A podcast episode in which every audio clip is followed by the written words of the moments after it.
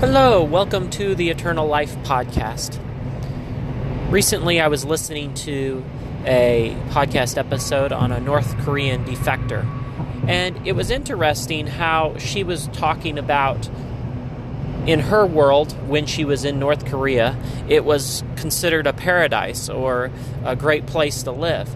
She did not realize the freedom that was available outside of her country the the freedom of decisions and choices and democracy and living a free freer life, so to speak.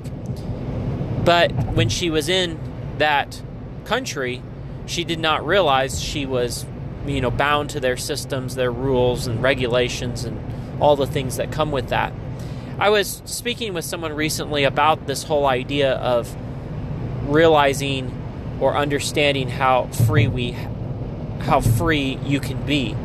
Sometimes we get in a situation where we are thinking we're scared to do something, we're scared to interact with a certain individual, or maybe have an interaction with a family member.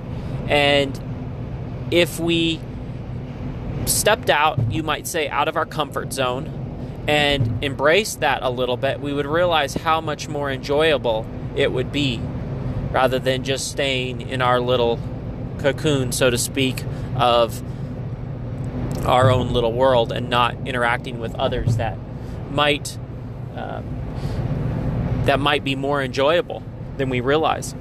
Another example is food.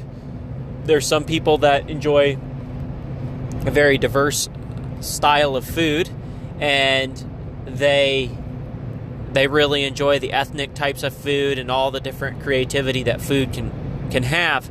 Yet there are other people that are very regimented and only like the food and will only tolerate or eat the food that they have come to know and, and enjoy.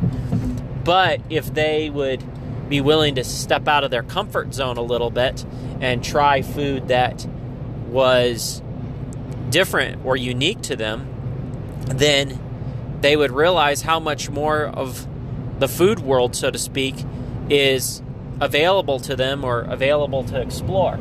And so I guess I just was thinking about this in the sense of exploring and opening our mind to other possibilities, other ideas, other things.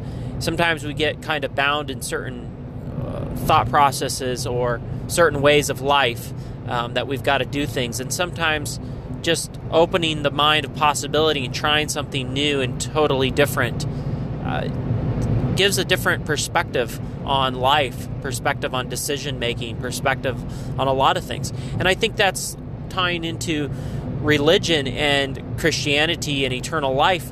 I think there's a lot of freedom with that.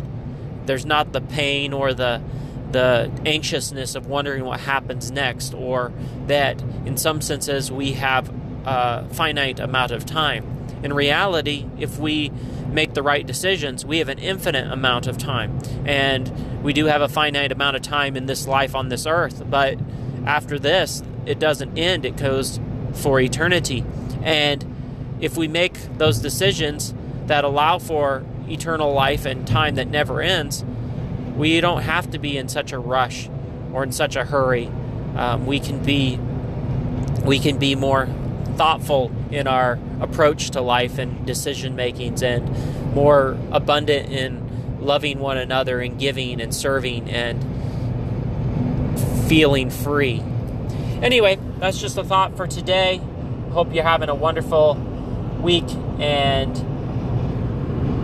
if you would like to reach out to me or learn more about me, jordancpeterson.com is my website.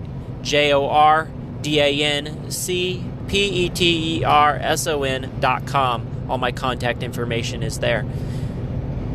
Thank you for listening and have a wonderful day.